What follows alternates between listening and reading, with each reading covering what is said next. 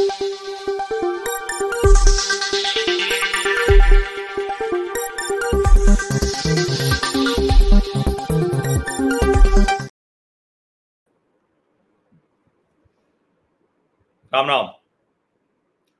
देखिए, सबसे पहले तो ये कि बहुत प्रसन्नता का दिन है।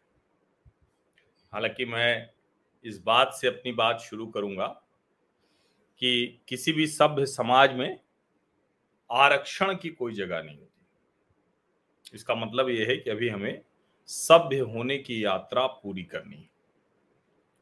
लेकिन सभ्य होने के क्रम में, समाज बेहतर होने के क्रम में कई बार कुछ ऐसे निर्णय सरकारों को उस समय के जो नीति नियंता होते हैं, नीति निर्माता होते हैं, उनको लेना पड़ता है उसके बाद ही समाज में बदलाव आता है।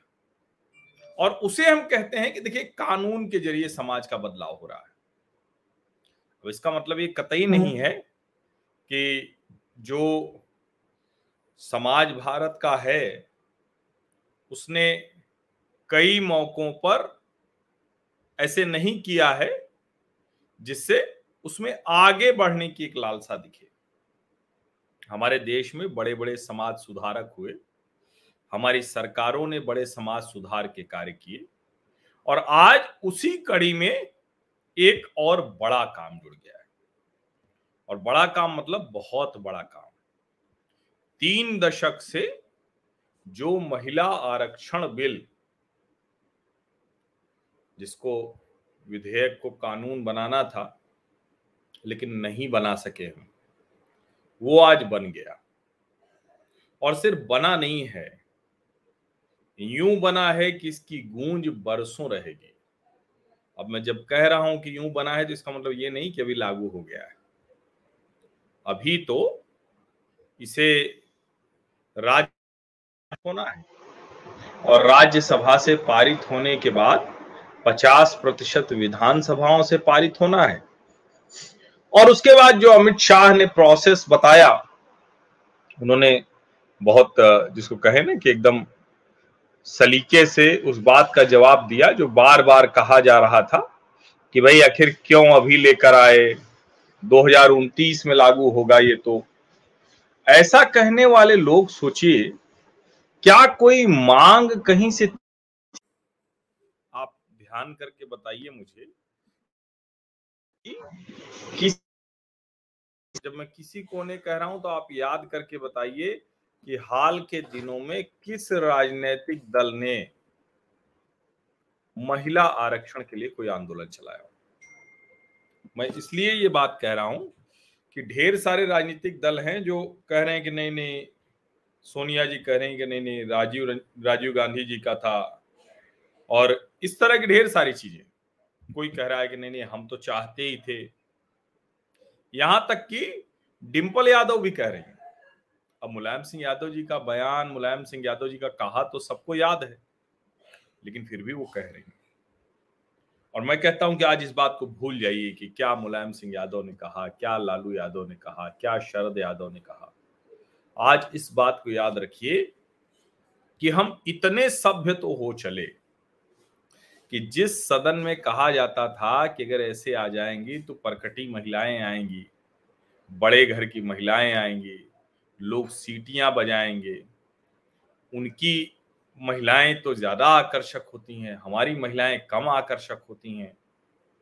वो तो पहले से उनका बड़ा शिक्षा का स्तर है, उनके संपन्नता है। अच्छा है कि ये सब सवाल इस बार बहुत कम उठे। ऐसा नहीं कि नहीं उठ रहे हैं। कुछ जातिवादी लोग जिनकी पूरी जो राजनीति है जिनका पूरा जो समाज में किसी भी तरह से तो वो जिसको कहते हैं ना कि इस तरह के बहुत से लोग जो है वो एकदम जिसको कहते हैं हम ना कि चाहे जो हो आज किसी का साहस नहीं है। लेकिन साहस क्यों नहीं है ये हमें सोचना पड़ेगा। सबसे पहले तो ये और ये मैंने आ, मतलब जिसको कहते हैं कि सार्वजनिक तौर पर टीवी चैनलों पर भी कहा है, यहाँ भी कह रहा हर सफल पुरुष के पीछे एक महिला होती है। मैं कह रहा हूँ, कहीं ऐसा तो नहीं है कि ये बनाकर पुरुषों ने तय कर लिया कि हमें ही सफल होना है। ऐसा तो नहीं तय कर लिया। ये सोचिए जरा। और मैं ये बात गंभीरता से कह रहा हूँ कि अक्सर ये कहा जाता है और उसको लेकर बड़ा प्रसन्न हुआ जाता है लेकिन कहीं ऐसा तो नहीं कि पुरुषों ने तय कर लिया कि ठीक है भाई, हर सफल पुरुष के पीछे महिला होती है तो सिर्फ़ पुरुष ही सफल होते रहे। ऐसा नहीं है।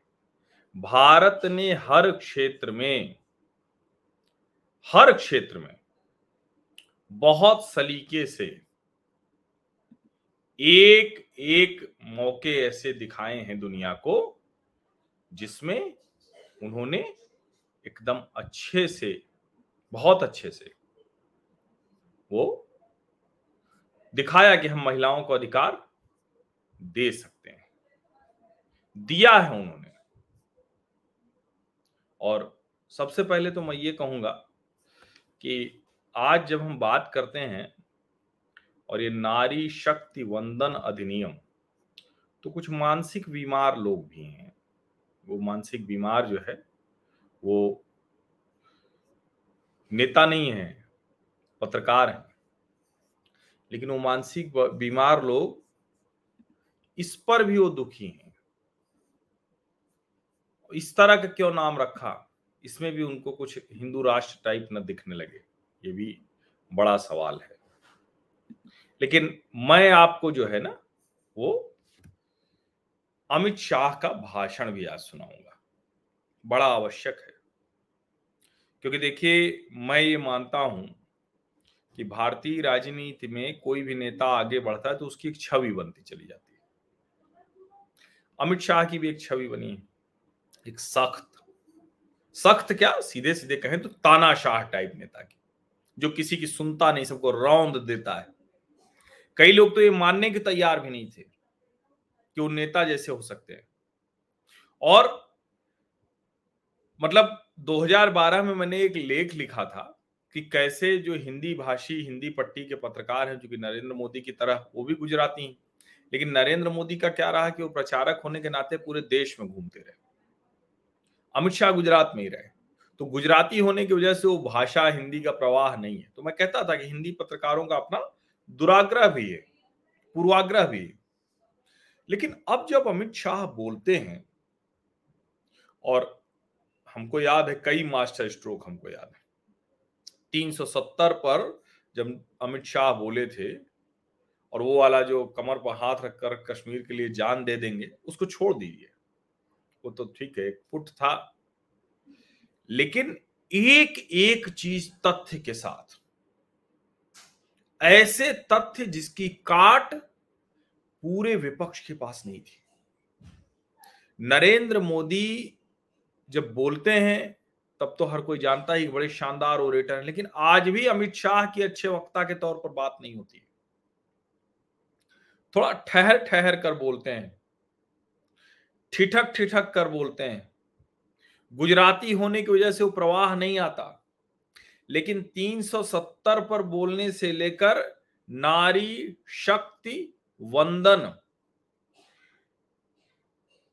ये जो अधिनियम है इसका मतलब अभी बनेगा, अभी कानून तो बनेगा, लंबी प्रक्रिया है उसकी। लेकिन लोकसभा से 454 two two A I M I M के दो सांसद हैं, उन्होंने कहा, भाई, इसमें नहीं है प्रतिनिधित्व, मुसलमानों का ओबीसी का। अब मैं आपको जो अमित शाह ने खुद अपनी टाइमलाइन पर पोस्ट किया है, उसको जरा टुकड़ों टुकड़ों में सुनाता हूँ। और मैं फिर से कह रहा हूँ, ये अद्भुत दिन है। और मैं ये भी कह रहा हूँ कि एक समय ऐसा आए कि सिर्फ़ आरक्षित सीटों का मसला इस वजह से न हो, हम वहाँ पहुँचे कि अपने आप ये हो जाए। अब जरा ये देखिए, मोदी जी के लिए महिला सशक्तिकरण राजनीतिक मुद्दा नहीं, मान्यता का सवाल है। माननीय अध्यक्ष जी, कुछ पार्टी के लिए महिला सशक्तिकरण एक पॉलिटिकल एजेंडा हो सकता है। कुछ पार्टियों के लिए महिला सशक्तिकरण, माननीय अध्यक्ष जी, एक राजनीतिक मुद्दा हो सकता है। कुछ पार्टियों के लिए महिला सशक्तिकरण का नारा, ये चुनाव जीतने का एक हथियार हो सकता है। परंतु मेरी पार्टी और मेरे नेता नरेंद्र मोदी जी के लिए महिला सशक्तिकरण राजनीतिक मुद्दा नहीं है।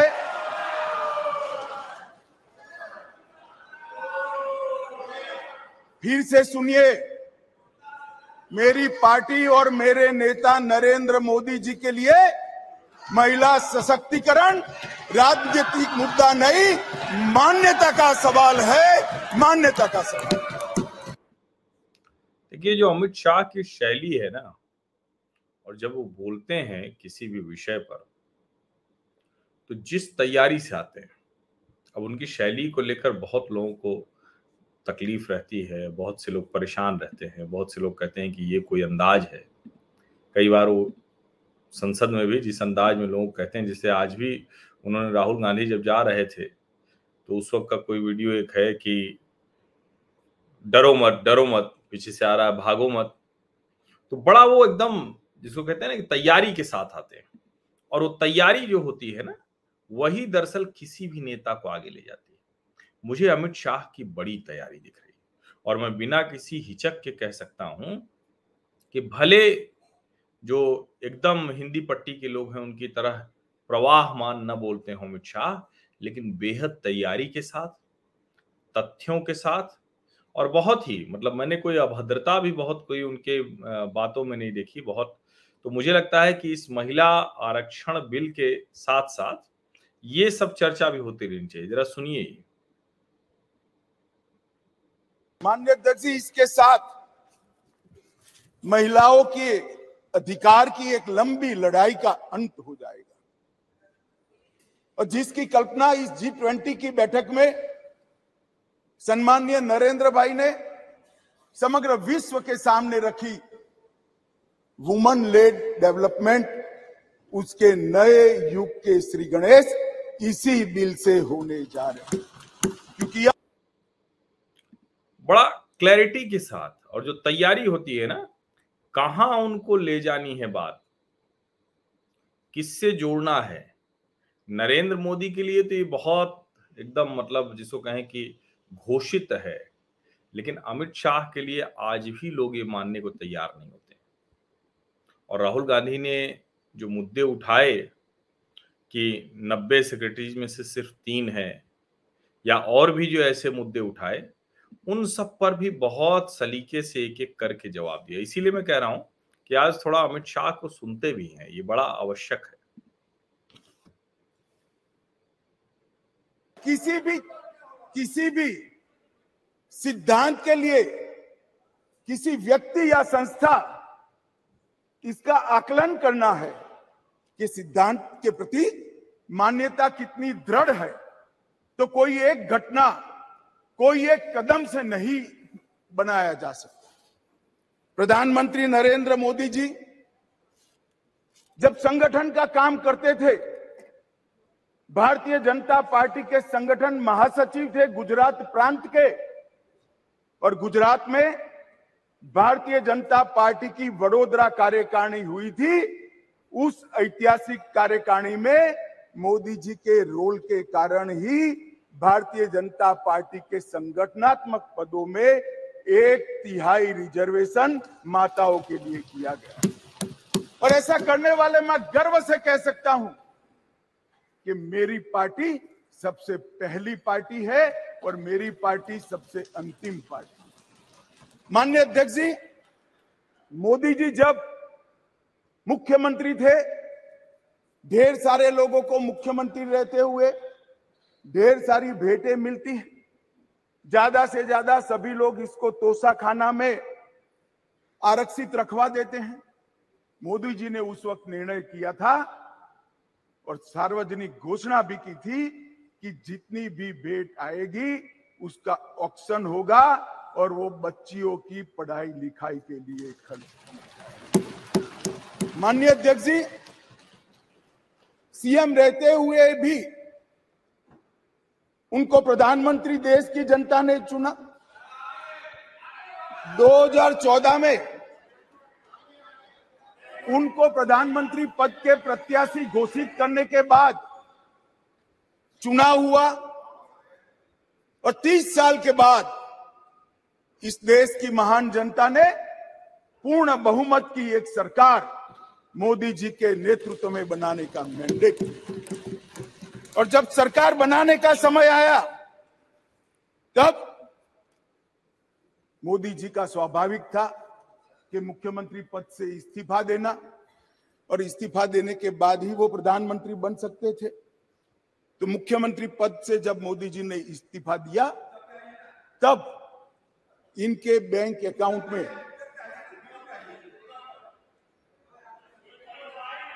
मान्य अध्यक्ष जी, भाई, उनको जवाब ना दो।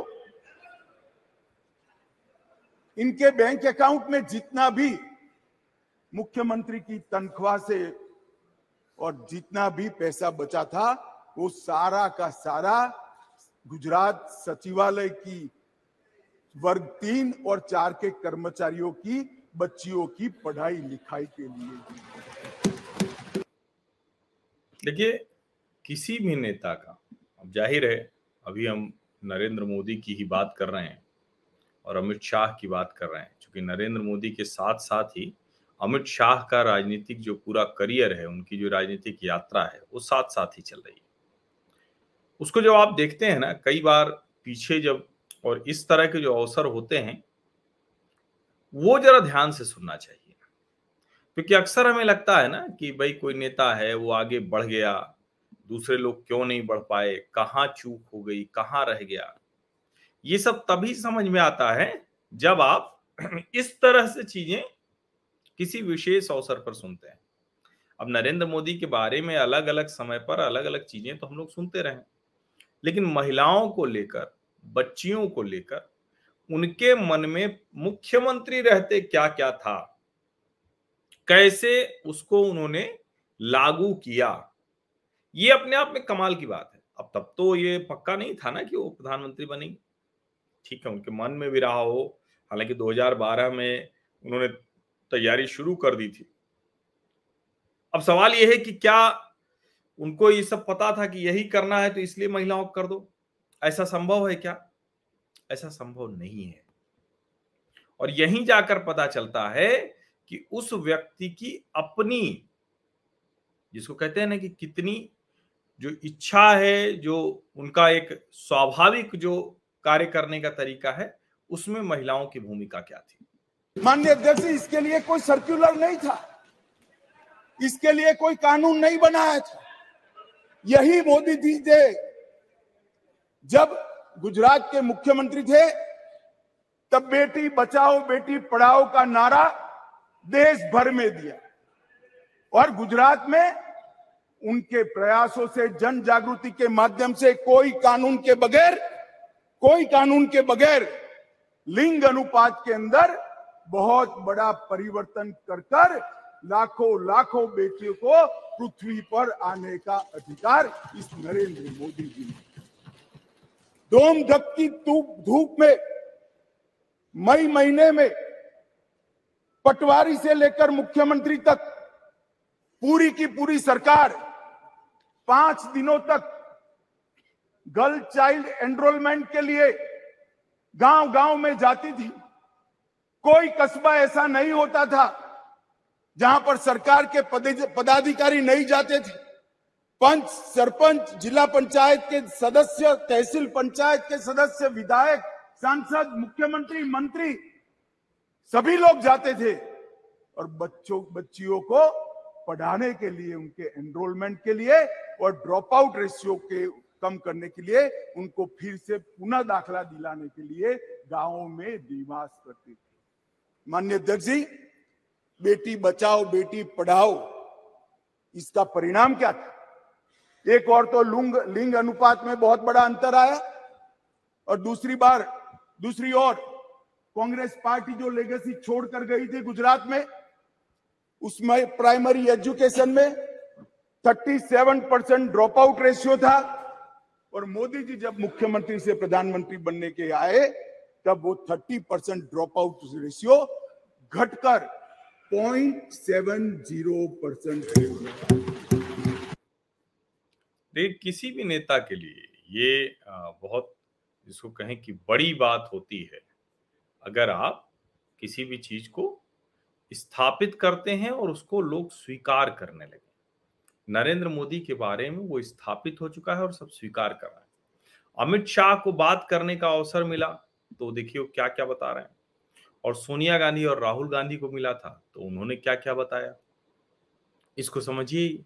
ये बड़ा महत्वपूर्ण है। इसको आप समझेंगे तो समझ में आएगा कि कैसे अभी की राजनीति बदल रही है। और मैं इसीलिए कह रहा हूँ कि आज अमित शाह का भाषण मैं इसीलिए सुना रहा हूँ।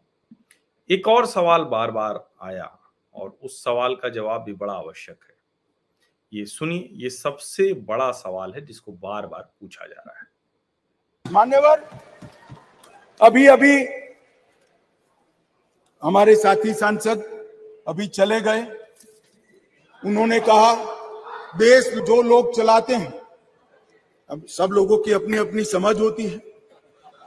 उन्होंने कहा कि देश जो लोग चलाते हैं, उसमें सिर्फ़ तीन ओबीसी अब इनकी समझ है कि देश सेक्रेटरी चलाते हैं, मेरी समझ है देश सरकार चलाते मान्यवर, संविधान की स्कीम है। देश की नीतियों का निर्धारण इस देश की कैबिनेट करती है, इस देश की सरकार करती है, इस देश की संसद करती है। और आंकड़े अगर आपको चाहिए, आंकड़े अगर आपको चाहिए तो मैं बता देता हूँ, सुनने के लिए आप बैठे नहीं हो। भारतीय जनता पार्टी के सांसद में 29 प्रतिशत पचासी सांसद ओबीसी कैटेगरी के हैं। कंपैरिजन करना है तो आ जाइए।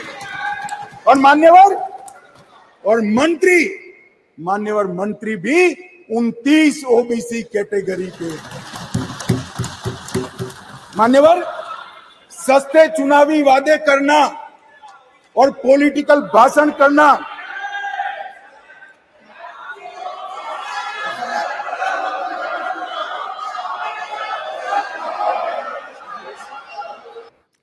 देखिए, ये वो आंकड़े हैं जिसको हम चर्चा में नहीं उस तरह से शामिल करते। भारतीय जनता पार्टी ने पिछड़ों को जिस तरह से उनका हक दिया है, उनका अधिकार दिया है, अब अगर इतने सांसद विधायक उनके पास हैं और आप बार बार कहेंगे कि ये पार्टी पिछड़ा विरोधी है तो भला कैसे बात बनेगी?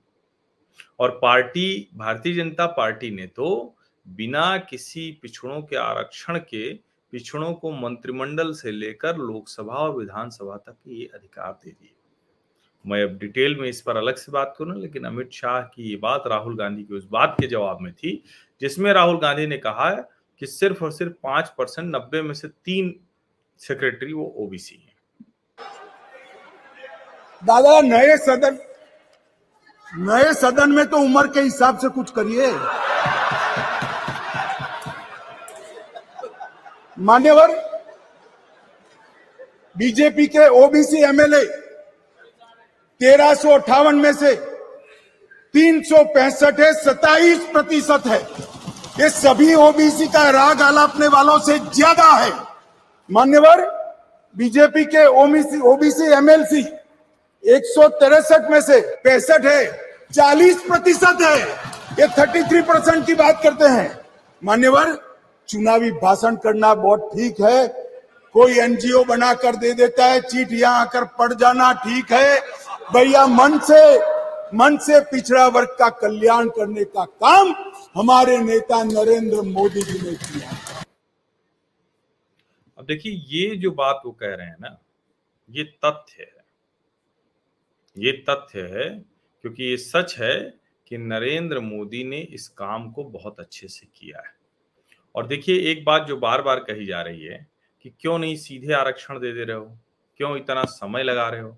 उसका भी जवाब अमित शाह ने दिया है। और देखिए, इसीलिए मैं कहता हूँ, बहुत अच्छे से तैयारी करके जब आप आते हैं, उसके लिए राजनीतिक तौर पर आपको बहुत मेहनत करनी पड़ती है। दुर्भाग्य से आजकल के ज़्यादातर नेता मेहनत नहीं करते और कहते हैं कि देखिए, नरेंद्र मोदी, अमित शाह तो सब दबाव बना के रखे हुए हैं।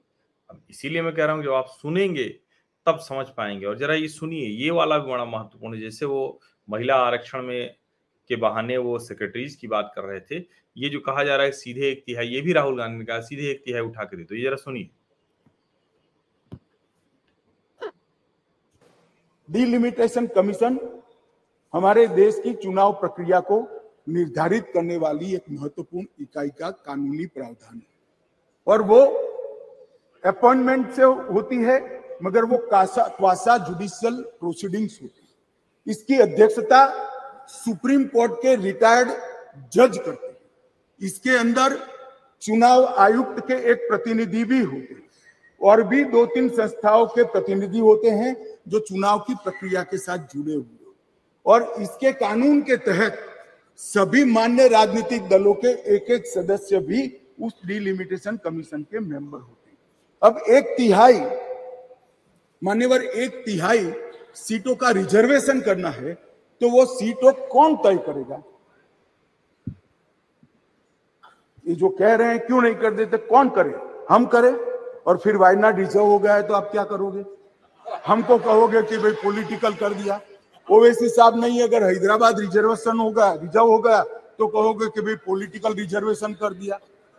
इसलिए ये बहुत अच्छा है कि ये डिलिमिटेशन कमीशन जो क्वासा जुडिशियल प्रोसीडिंग से चलता है, हर राज्य में जाकर, हर क्षेत्र में जाकर ओपन हियरिंग देकर ट्रांसपेरेंट पद्धति से इसका नीति निर्धारण करता है, वो डिलिमिटेशन कमीशन से इसका निर्धारण हो।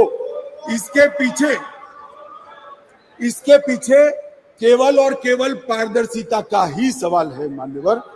कोई पक्षा पक्षी नहीं होनी चाहिए।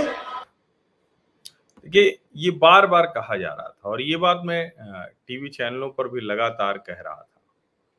लेकिन इस बात को लेकर विपक्ष एकदम हमलावर था कि भाई यहाँ कौन सा S C S T OBC आपको खोजना है? महिला तो तैतीस प्रतिशत से ज़्यादा ही है कर दो।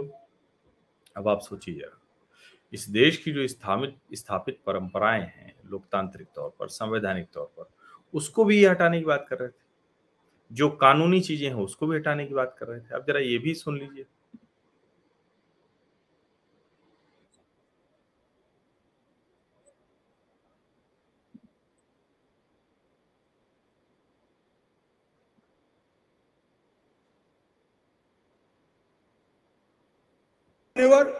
दुर्गा, सरस्वती और लक्ष्मी तीन स्वरूप है देवियों के। दुर्गा शक्ति का स्वरूप है सरस्वती विद्या का स्वरूप है और लक्ष्मी ऐश्वर्य का वैभव का स्वरूप है। ये तीनों स्वरूपों में हमारे पुरखों ने, हमारी संस्कृति ने माँ की ही कल्पना की है, कहीं और किसी की कल्पना नहीं। की मान्यवर, मगर प्रॉब्लम क्या है? प्रश्न क्या है? जड़े भारत से नहीं जुड़ी है। मैं कहना नहीं चाहता जड़े कहाँ जुड़ी है। जड़े अगर भारत से जुड़ी है तो तकलीफ़ नहीं पड़ती। देखिए बहुत मान्यवर। लेकिन इतना तीखा हमला भी इतने सलीके से। और मैं फिर कह रहा हूँ आज की तारीख में दोनों सदनों में एक बहुत ज़बरदस्त नेता के तौर पर दिखे हैं। बहुत ज़बरदस्त नेता के तौर पर। और इसीलिए मैं कह रहा हूँ कि अमित शाह जिस तरह से एक बेहतर नेता के तौर पर उभर रहे हैं ये अपने आप में कमाल की बात है। उसमें कितनी तैयारी है, कितनी नहीं है, ये कितना उसमें जिसको कहते हैं ना कि साथ में मोदी जी की कितनी इच्छा है, उनका कितना कौशल है, लेकिन सब के बाद ये बहुत साफ़ साफ़ दिख रहा है। सुनिए। ये जो महिला सशक्तिकरण की बात है ये कोई ये संविधान संशोधन से जुड़ी हुई नहीं। महिलाओं के लिए सुरक्षा, सम्मान और सहभागिता, ये तीनों चीज़ें जिस दिन मोदी जी ने इस देश के प्रधानमंत्री पद का शपथ लिया, जिस दिन से भारतीय जनता पार्टी की सरकार बनी, इस सरकार का श्वास और प्राण दोनों बने हुए हैं अध्यक्ष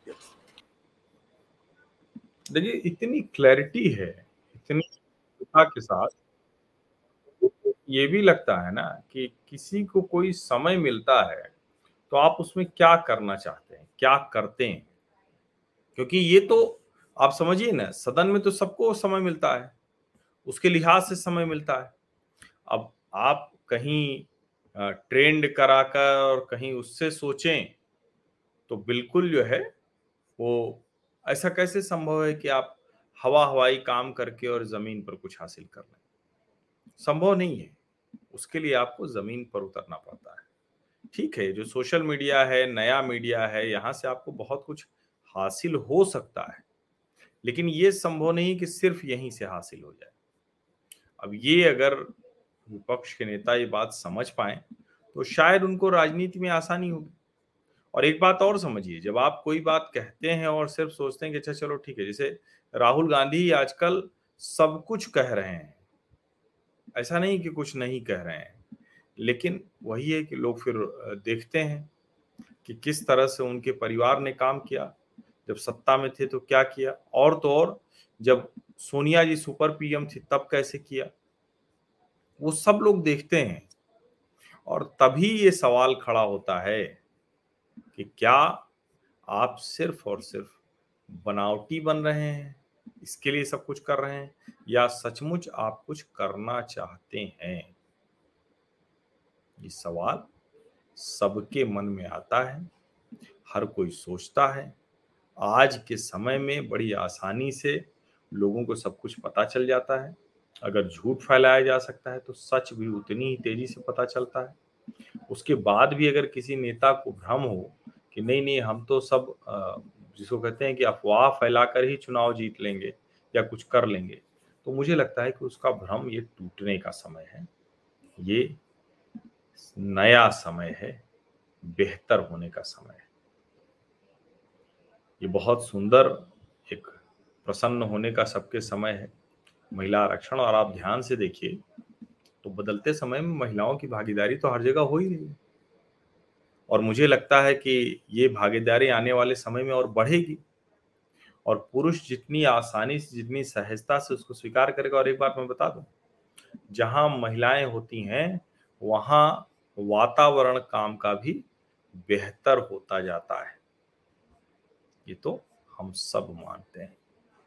आप सभी का बहुत बहुत धन्यवाद। इस चर्चा में शामिल होने के लिए। ये अमित शाह के भाषणों को दिखाने का मकसद सिर्फ़ और सिर्फ़ एक था कि आप देखिए कि आखिर सरकार का पक्ष क्या है। जो क्योंकि विपक्ष ने जो आरोप लगाए थे, उन सब का तार्किक जवाब दिया है। उन्होंने एक और कहा है, वो वाला मैंने नहीं दिखाया क्योंकि समय भी हो गया है, बहुत लंबा ना हो। उन्होंने कहा कि अगर आप विरोध करोगे तो दो से पहले तो हो नहीं जाएगा। लेकिन अगर आप समर्थन कर दोगे तो 2029 में पक्का ही हो जाएगा। समझिए इसको। और कुछ लोग जो कह रहे हैं कि ये क्या महिला आरक्षण काम करेगा? तो भैया जरा अपने घर में भी इस पर चर्चा कुछ करके देखो और इसके खिलाफ बोल के देखो। तो समझ में आ जाएगा। अपनी जो जानने वाली जो भी महिलाएँ हों, उनसे जरा चर्चा करके देखो। किसी से भी इसको समझिए। किसी से भी बात करके देखिए। तो आपको सच्चाई समझ में आ जाएगी। आप सभी का बहुत बहुत धन्यवाद इस चर्चा में शामिल होने के लिए। सब्सक्राइब अवश्य कर लीजिए। मैं बार बार कहता हूँ, क्योंकि मेरे सामाजिक परिवार का स्थायी सदस्य आप हो जाएँगे तो ताकत बढ़ेगी, शक्ति बढ़ेगी, जो सार्थक, सकारात्मक राष्ट्रीय विमर्श करना है, उसकी शक्ति बढ़ जाएगी। उसी शक्ति से तो देखिए, धूप में खड़ा हूँ तीन दिनों से, दो दिन और खड़े रहना है तो सुबह से ही वो चैनलों पर शुरू हो जाता बहुत तीखी धूप है विजय चौक पर। देखिए सब, चेहरा जो है ना वो देशज में कहें तो एकदम करिया गया है। लेकिन ठीक है, ये सब तो होता रहता है, वो फिर ठीक हो जाएगा चार दिन में या दस दिन में। लेकिन ये महत्वपूर्ण अवसर था, इसलिए उस अवसर पर वहाँ होना अपने आप में एकदम अलग माहौल है। आप सभी का बहुत बहुत धन्यवाद। सब्सक्राइब कीजिए, नोटिफिकेशन वाली घंटी दबाइए, लाइक का बटन दबाइए एट मीडिया हर स्वीटी टैग करके सब जगह साझा कीजिए और व्हाट्सएप में ज़रूर भेजिए। अपने समूहों में, अपने दोस्तों को, हर किसी को। बहुत बहुत धन्यवाद।